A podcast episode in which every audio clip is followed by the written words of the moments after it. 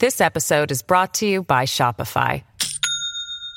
Do you have a point of sale system you can trust, or is it a real POS? You need Shopify for retail. From accepting payments to managing inventory, Shopify POS has everything you need to sell in person. Go to shopify.com slash system, all lowercase, to take your retail business to the next level today. That's shopify.com slash system. Hey, it's Kaley Cuoco for Priceline. Ready to go to your happy place for a happy price? Well, why didn't you say so? Just download the Priceline app right now and save up to 60% on hotels. So, whether it's Cousin Kevin's Kazoo concert in Kansas City, go Kevin, or Becky's Bachelorette Bash in Bermuda, you never have to miss a trip ever again. So, download the Priceline app today. Your savings are waiting. Go to your happy place for a happy price. Go to your happy price, Priceline. Life's full of things we can't depend on, like the Irish weather, predictably unpredictable. When you're cutting it fine, but the tractor in front is out for the day. No winner of this week's you know what. So much for Lucky 7. But some things you can depend on, like in home heating. Emo, Jones Oil, and Campus Oil are now CERTA, delivering the same warmth to your home now and into the future. For home heating you can depend on, see CERTAIreland.ie. Jerrod Murray decided that he wanted to kill someone. That's it. He hadn't been in a fight with anyone. Nobody had stolen his girlfriend, and he wasn't trying to steal their money. He simply decided that he wanted to take someone's life, so he did. This is Monsters.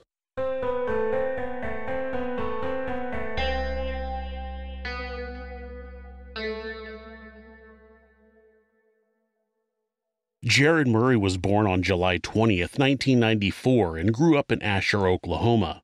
This small town covers about three quarters of a square mile, or about two square kilometers, and had a population of about 400 people in 2010.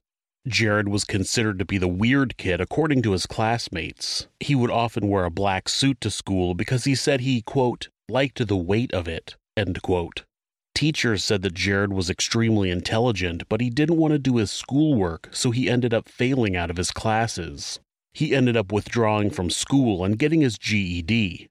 School officials said that Jerrod didn't have any record of violence at school and hadn't gotten into trouble for anything.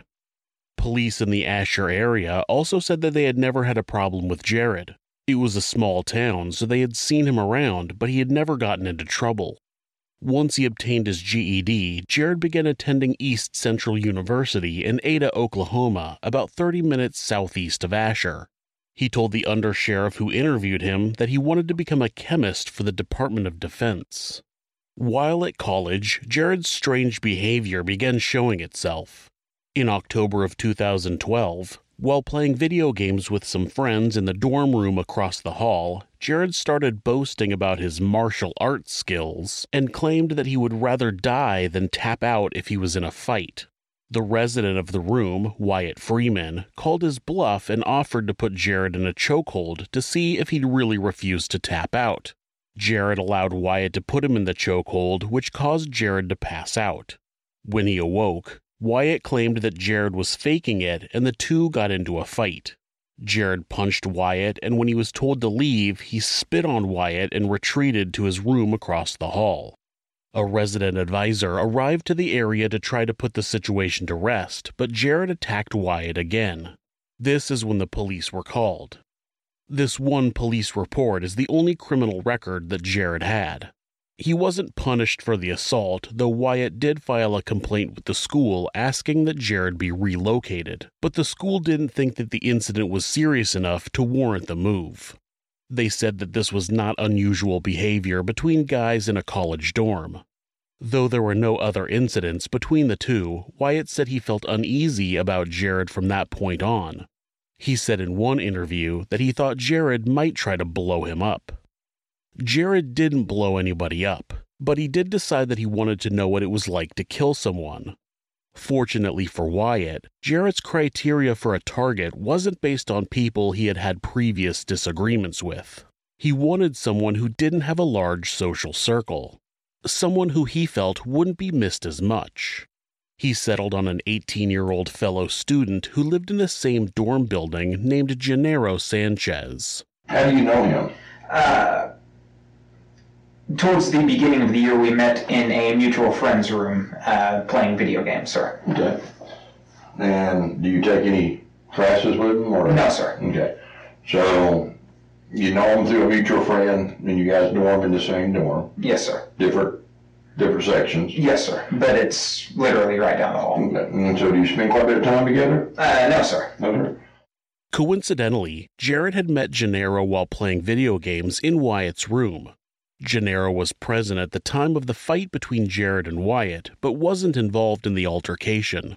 Jerrod admitted to not really knowing Gennaro very well. All he knew was that he wasn't a very social person. At least he wasn't while at college. It turned out that Gennaro Sanchez had plenty of friends and family who loved him. He was born on August 7, 1994, in McAlester, Oklahoma, to Marcos Sanchez and Gina West. He grew up in Stuart, Oklahoma, and graduated from Stuart High School. He started attending ECU, planning to get a degree in civil engineering. Gennaro was a popular student at high school because he had an outgoing personality. The only reason he had a smaller social circle at college seemed to be because he was new. On the night of December 5, 2012, Jerrod went to Gennaro's dorm room and asked him for a ride.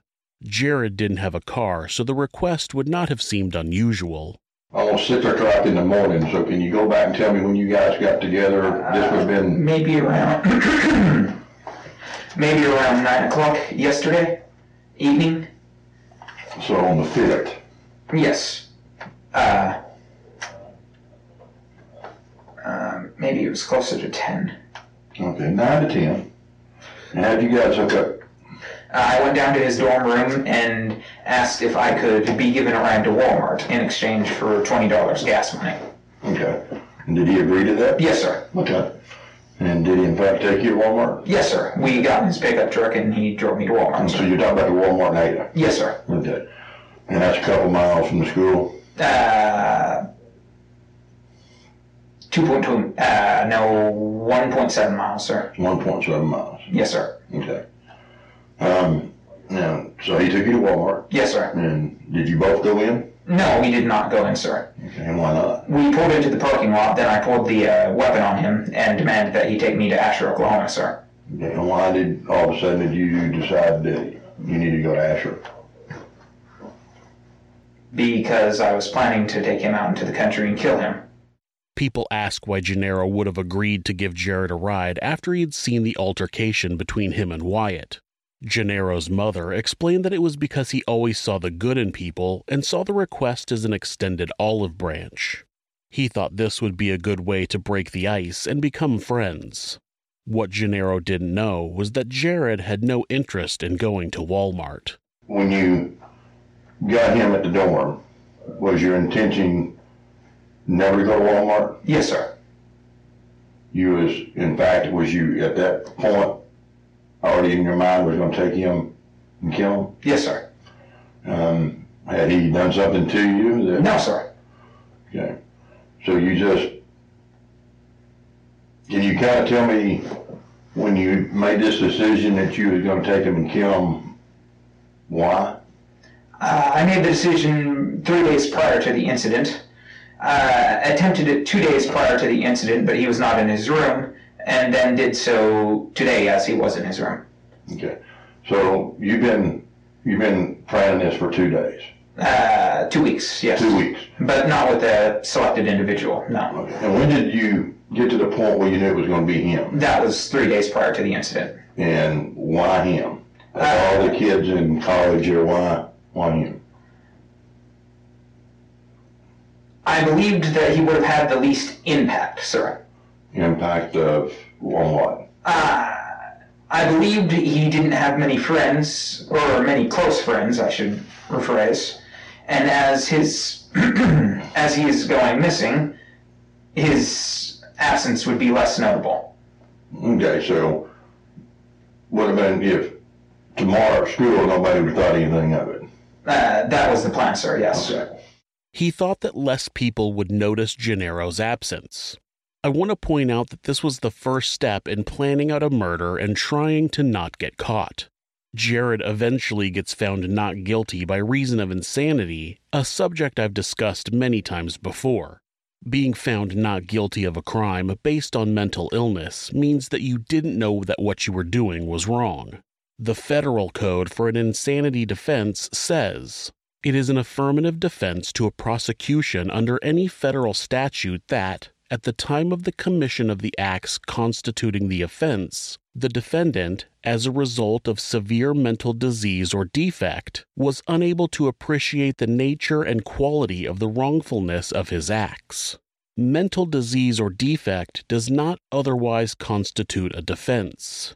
It seems that the state of Oklahoma used to use a very black and white method to determine their insanity defenses. As long as the defendant proved to have any mental illness, they would be found not guilty. It didn't matter if that mental illness affected their understanding of the crime at all. It's very clear in this case that Jerrod knew exactly what he was doing and that it was wrong, so I'm going to point out all of the things that Jerrod did to prove that. We're going to start with his plan to choose a victim who wouldn't be noticed. He was giving himself more time to get away before someone called and reported Gennaro missing. This is proof number one. So why did you choose to take him to Asher to kill him when Uh, my plan was for after uh, my killing him, I was going to head north towards Canada, and Asher was further north than Ada, so. Okay. Uh, that and uh, I know the surrounding terrain, and I knew a good spot. Uh, I didn't have that spot planned in particular. If I had planned that far ahead, I would have had a grave dug. But I knew a general area. Okay. So you brought him to that area because you, you knew that area because he was raised there. Yes, sir. And that's the road that you would travel going back and forth to your mom and dad's house. Uh, no, sir. I would travel the road uh, further to the south of it, just the road one south to it. That's the road I would travel going to my mother's house from the school uh, on my bus route, sir. Okay, but what I'm saying, you were familiar with that road? Yes, sir. and- Yes, sir. And where it would go to? um, Yes, sir. Not much traffic on that road at this time, but, Yes, sir. I mean- uh, the only people that go on that road are those that live on that road, sir. and you knew that? Yes, sir. Okay. He was going to flee to Canada. Why? Because he knew that what he was doing was wrong. He took Gennaro to his hometown because he knew the area and knew places he could hide the body. Why hide the body? Because he knew what he was going to do was wrong. The pair drove up Highway 177, which went from Ada to Asher, when Jerrod told Gennaro to turn into a small road that went into an electrical power substation. Past the road to the substation were houses, but they were the only thing up that road, so it was unlikely that many cars would be driving on that road that late at night. And so I guess at some point, did you decide it was, now was the time? Yes, sir. Okay, and what happened? Uh, I loaded the gun quickly, chambered the round quickly, uh, shot once, missed, shot a second time, hit, jumped out of the car, went around. He was driving 10, 15 miles an hour, so it was rather slow. Uh, ran around the hood of the car, a- and of course it was slow when he wasn't purposefully driving. Uh, tried to pull him out, couldn't get him out until he already had hit the tree. Pulled him out there, dumped him into the. Uh, no, before I dumped him into the ditch, I heard him gurgling. Uh, I'm not sure if that was a physiological or physical process after death, but uh, I thought that he might have still lived through that somehow because he was gurgling. So I shot him again and then shoved him down in the ditch. I then got his phone. Okay, hang on, let's back up just a second. Yes, sir. Um, you fired the first round. Yes, sir. And you missed. Yes, sir. Do you know where that round hit? Uh, I believe it hit the top of the door, but it might have hit the window. Did the window bust? The window did bust, sir, but I don't remember if that was the first or the second round. Okay. So you, you fired once and missed, Yes, sir. and you fired a second round. Yes, sir. And did you hit him then? Yes, sir. And you hit him in the head. In the side of the head. Yes, sir. Okay, so it would have been his right hand, It was around here, sir. the right hand side of his head. or Yes, sir. Somewhere by the ear. Yes, sir. And he was, he kind of started veering off the road. To the uh, left, sir. Okay. And that's when you got out and ran around Yes, sir. and you opened the door Yes, sir. and you tried to pull him out. Yes, sir. And so when you shot, and he was still gur- gurgling, Yes, sir. so was he setting up when you shot him in the head again? No, sir. He was lying down on the ground So you pulled him out of the truck and just threw him on the ground and then I heard him gurgling, so I shot him a second time. And where did you hit him the second time? Uh, I'm not certain, but I believe the head as well. Okay, the front, back, side, Uh, I believe it was the same side as before. same side as before? Yes, sir. So you, you think you hit him twice, or you know you know you've hit him in fact once in the head, Yes, sir. and then the second round is probably in the head area too. Yes, sir. Okay. Why did he choose this small, rarely used road to carry out his plan? Because he didn't want anybody to see him commit murder. Why? Because he knew it was wrong. Jerrod matter of factly describes how he shot Gennaro once in the head while driving and then once again while he was laying on the ground. Then he tries to destroy Gennaro's cell phone. And what did you do then? I uh, grabbed his phone from inside the vehicle. I was going to put it on the ground and uh, shoot it as well, but uh, I have a bit of night blindness and didn't see the steepness of the hill that, where it started to veer down. So when I threw it down, it slid down the hill and landed uh, screen side down, so I wasn't able to find its location. Okay. So his phone is somewhere around his body. Uh, yes, it should be. Okay. It might be underneath his body. Okay. And did you do something with the body after that? Uh, yes, sir. I repositioned it and then I tried to cover it. Uh, admittedly, not well with uh, leaves, dirts, and uh, stick. Okay. A stick. Yes, sir. There was a stick on the side of the hill. I just grabbed everything on the side of the hill and pushed it on top of him. Okay. He was going to shoot the phone to destroy it, but I couldn't tell you why. I can't imagine that there was any information on the phone that would point to Jerrod. It had his fingerprints on it, but all he had to do was to wipe the phone down. He must have thought that there was a chance the phone had some incriminating information on it, so he planned to destroy it so he wouldn't get caught. Why? Because he knew that what he was doing was wrong. Then he covered Gennaro's body so nobody would find it. Why? You guessed it, because he knew that what he was doing was wrong. At this point, it was Jerrod's plan to take Gennaro's truck and drive it north, but he wasn't able to get the vehicle out of the ditch. He said that he thought that one of the back wheels was off the ground, making him not get enough traction to back out of the ditch. While he was trying to get the truck free, he said he could still see Gennaro, so he covered him up some more just in time for a car to pull onto the road. I uh, looked to the left, and uh, from the headlights, I saw that I could still see his own shirt, so I covered him up better. And uh, as I was finishing that, I saw the headlights from a car pulling over the uh, hill. So I went down, and uh, Which way was it coming from? it was uh, heading e- uh, west from the east side, so from the highway. Huh. And uh, he was slowing down already, so I just came out as quickly as I could from behind the truck and uh, flagged him down by uh, waving my hands. And uh, he asked what was going on. I told him that I had uh, drowsed, uh, dozed off, and uh, veered off the road, and uh, couldn't get my uh, truck unstuck. Then uh, he was. Uh, I think he. Uh, I don't think he knew exactly what happened, but I don't. I think he knew I did something. Maybe stealing. I don't know. Uh, because, like you said, the, no one travels down that road. Um, did you know him? No, sir, I did not know him. But since no one travels down that road, and he most likely lived in that area, he knew that I didn't. Okay. So most likely he uh, was suspicious just from that fact alone, Okay. Because I had no business being on that road.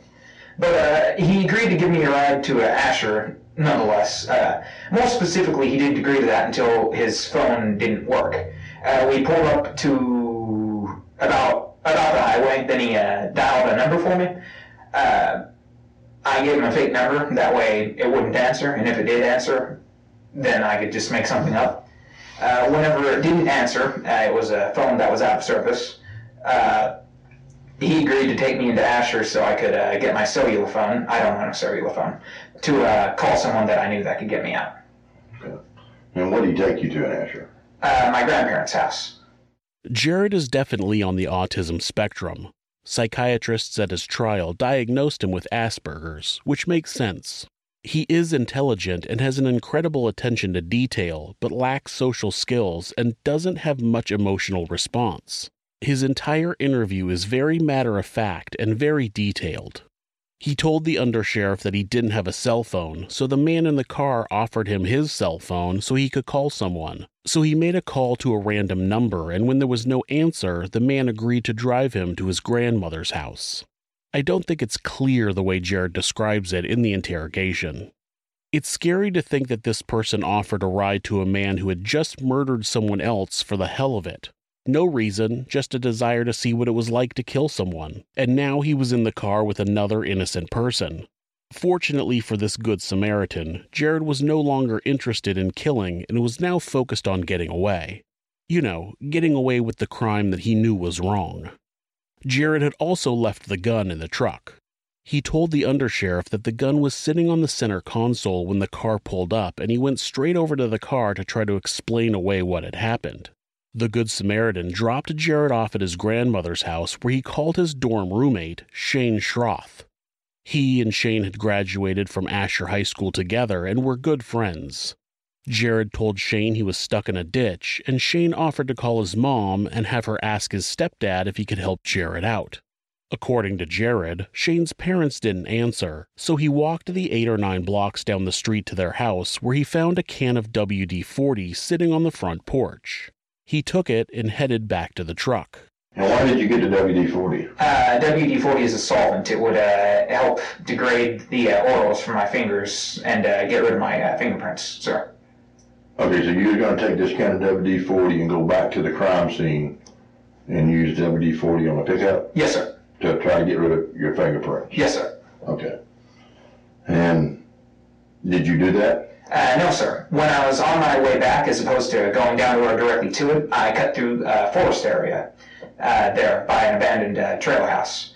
And uh, as I was entering the uh, general area of uh, the crime scene, I heard, uh, I believe it was an elderly gentleman cough. I'm not sure who, I'm not sure what. I just left.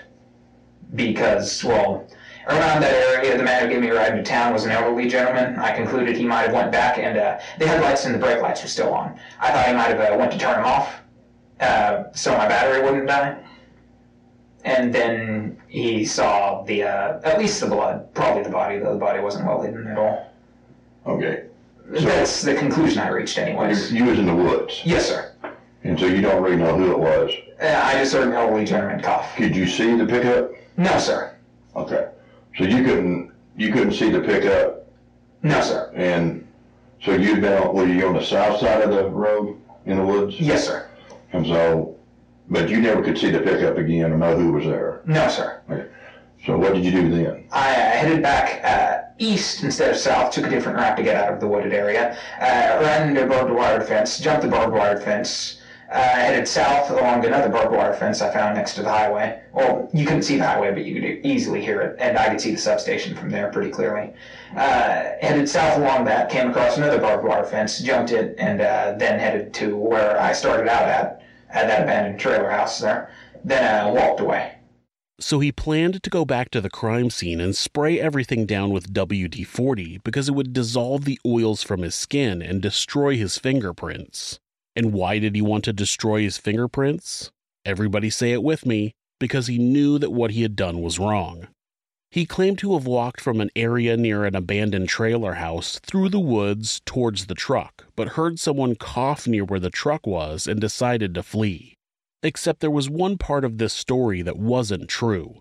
The undersheriff stepped out for a few minutes and he must have gotten some information from another investigator. I know for a fact you didn't get the WD 40 from the front yard. You're right. I planned on keeping him out of this, but I did go into his house. He did give it to me, and yeah. And when you say who, and when you say him, who you? Uh, the parent of the friend that I called, Shane's, Shane's father, the stepfather, yes. and you know his name? Uh, Michael Norris. Okay.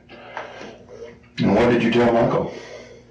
I uh, told him about what had happened and asked for his opinion on my next course of uh, action. Yeah, you mean you told him what happened? What do you mean? The murder. I told him about So you told you told Shane's father about the murder you just did. not the specifics, but the general picture, yes. Okay. Can you you remember what you told him? Not exactly, but I mean, I didn't tell him I fired three shots, missed one, shot him in the head. Not all that. I just said that I got a truck, I killed the guy for it. It's in a ditch. Okay. Did you tell him how you did it? Uh, I don't remember, but I might have. Okay.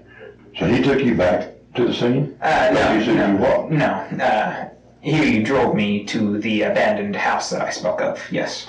Okay, so Mr. Norris gave you the count of WD-40, Yes, sir. and I believe he probably got that from his bathroom of his house. Uh, I'm not aware of where he got it, but if that's where he says, then yeah. Okay. And so he drove you from Asher back to The area The- the scene. just south of where you would turn on Substation Road. Yes, sir. And that's where the abandoned trailer house is on the west side. Yes, sir. Jerrod had told Shane's dad that he had murdered someone and asked him for his advice on what he should do next. Shane's dad, Michael, gave him the can of WD 40 to help him remove the fingerprints. Then he gave Jerrod a ride to the area near the abandoned trailer house where he started walking through the woods towards the truck. I couldn't find any information that Shane's dad had been punished for aiding Jerrod. In the interrogation video, you can see a can of WD 40 sitting on the table. That was in Jerrod's pocket when he was arrested. That, along with a purple Crown Royal bag that had some 40 caliber rounds in it. Jerrod told the undersheriff that, in his original plan, he had given himself six to eight hours to get out of the area because he didn't want to get caught. You know, for the murder that he knew was wrong. He believed that he was going to shoot Gennaro, dump his body in a ditch, and then drive his truck north. It's believed that someone saw the truck, started investigating, and found the body, leading them to call the police. Jerrod was under the impression that the man who had given him a ride stopped at the truck on his way back home, possibly to turn the headlights of the truck off, and discovered the body, but that may not be the case. It turned out that the gun was missing from the truck. The gun's not in the truck. It was in the truck, sir. And so I need to know where that gun's at. When I left the scene, it was in the truck, sir. It was still in the truck. It was still in the truck, sir. Where was it at in the truck? It was. Uh, I believe it was on the center console, but it's possible it could have been between the driver's seat and the center console. Okay, because the center console is pushed up. It's not down. Uh, I don't remember that.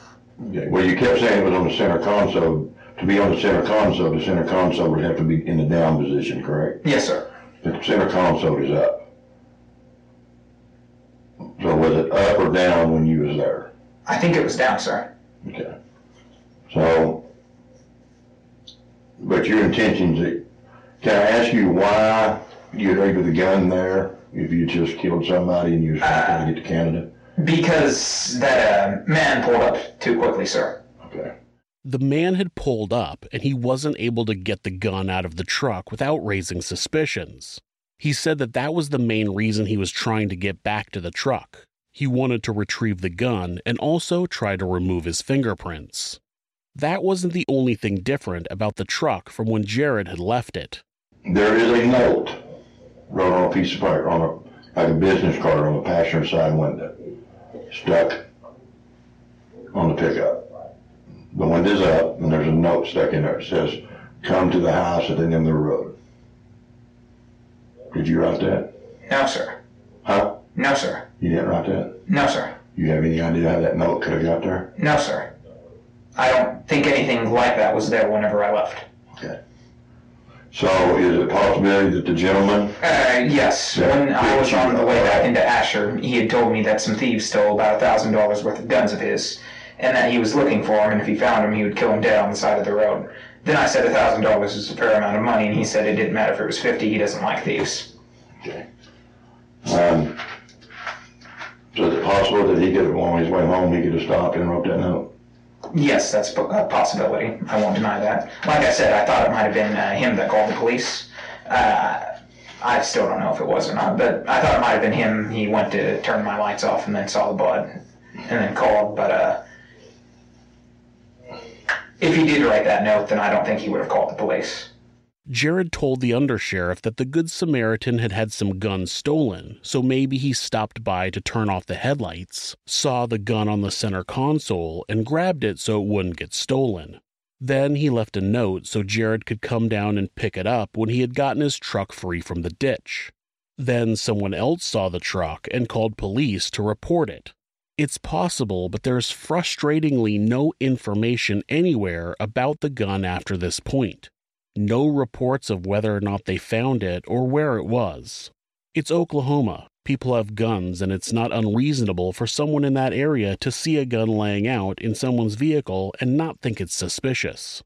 The undersheriff did ask if it was his gun, though. And was that your gun? Uh, no, sir. And where did you get that gun from? I stole it two weeks ago from a man named Daniel Davis, uh, 217 North Division Street. Now, where's Division Street? Uh, it's the, uh, if you're going down Old 18 and What, entering what, Asher, what town is it in? Asher, Oklahoma. And his name's Daniel Davis? Yes. And how did you steal it from his house? Uh, I went into his house. Uh, he, his family and my family are on good terms. I just walked in the door and uh, went back to his mother's room and told her that I had a video game to return to uh, Daniel. Then I went into Daniel's w- room, put a video game that I brought with me as a way to get into the door, and got the gun. Okay. And so you, was it in a box or was it, Uh, yes, sir. It was in a uh, case. okay, and where's the case at? It's still at his house, sir. Okay, so you took the gun out of the case? I took the gun in two clips, sir. He had stolen a gun two weeks earlier. He needed a gun to commit a murder, and so he stole one. He pre planned this murder and stole a gun that wouldn't be traced back to him. This is the type of activity that gets someone a first degree murder charge and a life sentence without the possibility of parole. Pottawatomie County District Attorney Richard Smotherman said early on that he was considering seeking the death penalty, but obviously that plan changed. After abandoning his plan to return to the truck, he started walking north on Highway 177. He attempted to hitchhike, but nobody would pick him up. After the truck was reported, Undersheriff J.T. Palmer drove up the highway to look for anyone suspicious on foot and found Jerrod with his thumb out. He was ordered to the ground and searched for weapons.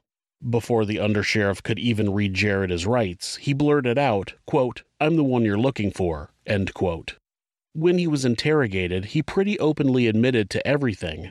He had lied about the WD 40 because he said he wanted to leave Shane's dad out of it, but when the undersheriff told him that they knew the truth, he folded pretty quickly. The one thing that nobody could understand was why he did it. I guess I'm having a hard time understanding what you got out of it. Can you, can you, can you help me? I don't really get anything out of it. I mean, but why, if you wouldn't want to get some self-gratitude or something, why did you do it? I guess is what I'm asking. If I'm pressed to answer, I'll say it's to prove the strength of my resolve. But that's only if I'm pressed to answer.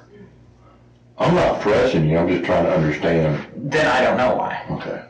So it just Popped in my head, and popped in your head? and you yes, did sir. It. Okay.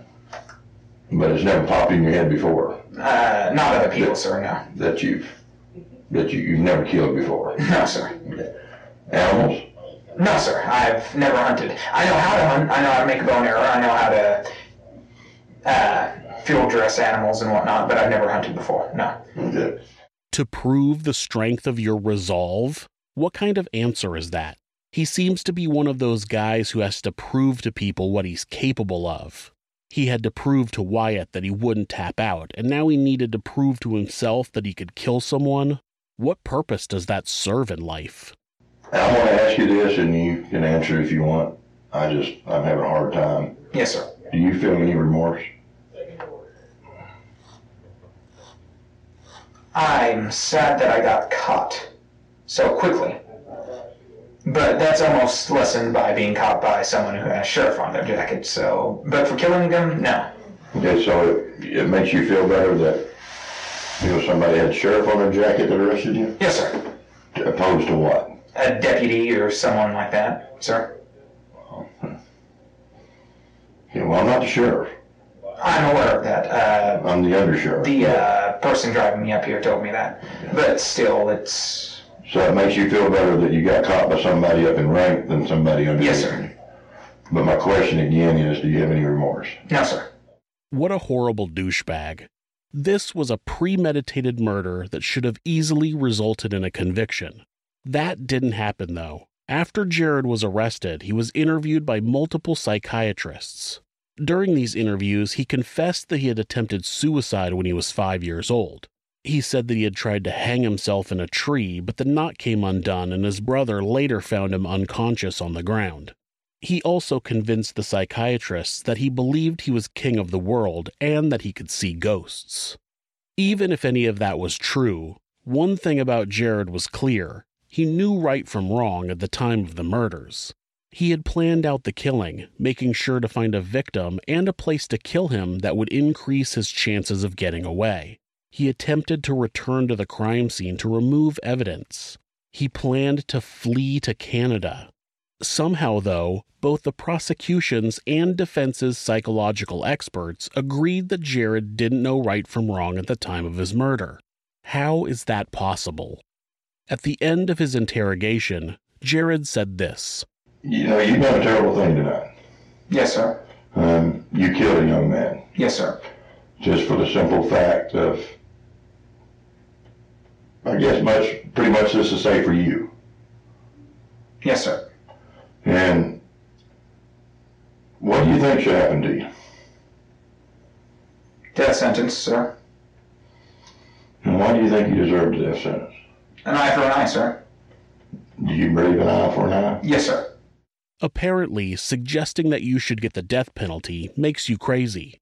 The fact that he suggested death for himself completely befuddled the psychiatrists, and they believed he must not know right from wrong. How could he suggest his own death if he knew what he was doing? So they went off and labeled him too insane to know right from wrong. The bottom line is that these psychiatrists got played by their patient. The judge at the trial apologized and told Gennaro's family that he was required to follow the law. Jerrod was then sent to the Oklahoma Forensic Center, which is the facility that treats people who have been found not guilty due to mental illness. The apology wasn't good enough for the family or for District Attorney Smotherman, so they worked together to introduce a new bill into the Oklahoma State Senate. Bill 1214 would add the term guilty but with mental defect to the law, making it possible in the state for someone to be found mentally ill while still being able to be found guilty of a crime. Senator Ron Sharp said, quote, the not guilty by reason of insanity defense was created for those who are not mentally capable of understanding their actions, but now we have people who commit violent crimes trying to use this defense even when the crime was premeditated. The law needs to be modified to take into account those who suffer from mental illness but are still mentally capable of understanding their actions. They need to be held accountable. End quote. I'm confused by this because many states have a not guilty by reason of insanity or mental illness defense, but it's well known that the mental illness must be severe enough to cause the defendant to not know right from wrong. If the defendant pre planned the crime or attempted to cover it up, no psychiatrist would deem them unable to know right from wrong. I'm baffled by how this works in Oklahoma and scared that someone as dangerous as Jerrod could possibly be released at any time in the future when a doctor deems him safe. The same doctors who deemed him unable to know right from wrong are the same ones who are going to deem him safe, so excuse me for not trusting their diagnosis.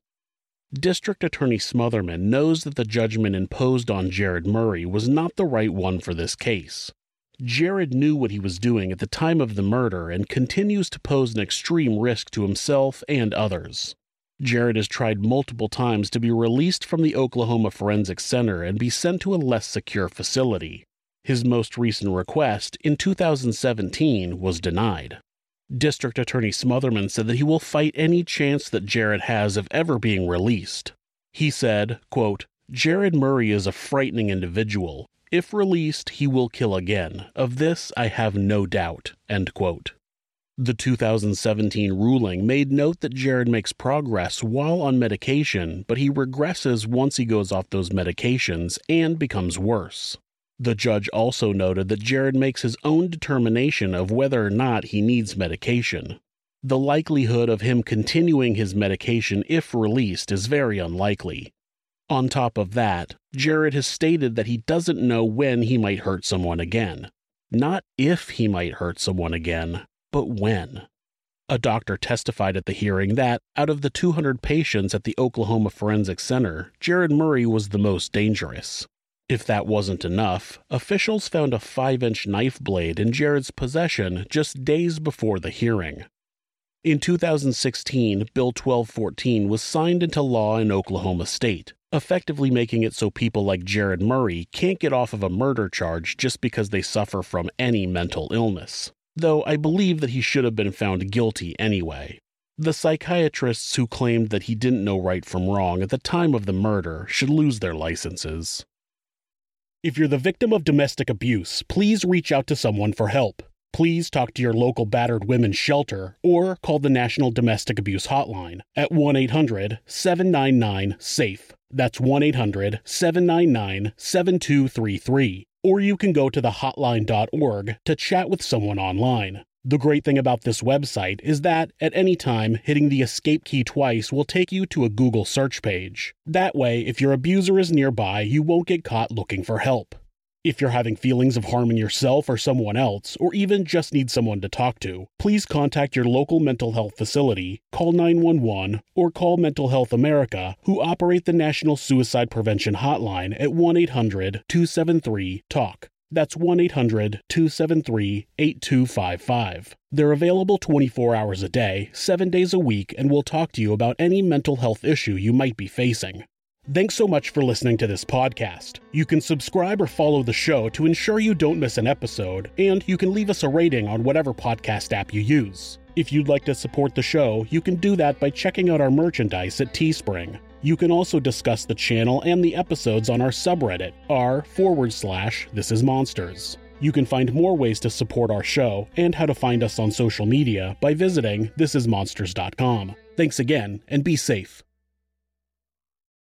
Life's full of things we can't depend on, like the Irish weather, predictably unpredictable. When you're cutting it fine, but the tractor in front is out for the day. No winner of this week's you know what. So much for Lucky 7. But some things you can depend on, like in home heating. Emo, Jones Oil, and Campus Oil are now CERTA, delivering the same warmth to your home now and into the future. For home heating you can depend on, see CERTAIreland.ie. When you drive a vehicle so reliable it's backed by a 10 year, 100,000 mile limited warranty, you stop thinking about what you can't do and start doing what you never thought possible. Visit your local Kia dealer today to see what you're capable of in a vehicle that inspires confidence around every corner. Kia, movement that inspires. Call 800 333 4KIA for details. Always drive safely. Limited inventory available. Warranties include 10 year 100,000 mile powertrain and 5 year 60,000 mile basic. Warranties are limited. See retailer for details. Hello, it is Ryan, and we could all use an extra bright spot in our day, couldn't we? Just to make up for things like sitting in traffic, doing the dishes, counting your steps, you know, all the mundane stuff. That is why I'm such a big fan of Chumba Casino. Chumba Casino has all your favorite social casino style games that you can play for free anytime, anywhere with daily bonuses. That should brighten your day a little. Actually, a lot. So sign up now at chumbacasino.com. That's chumbacasino.com. No purchase necessary. Group. Void were prohibited by law. See terms and conditions. 18 plus.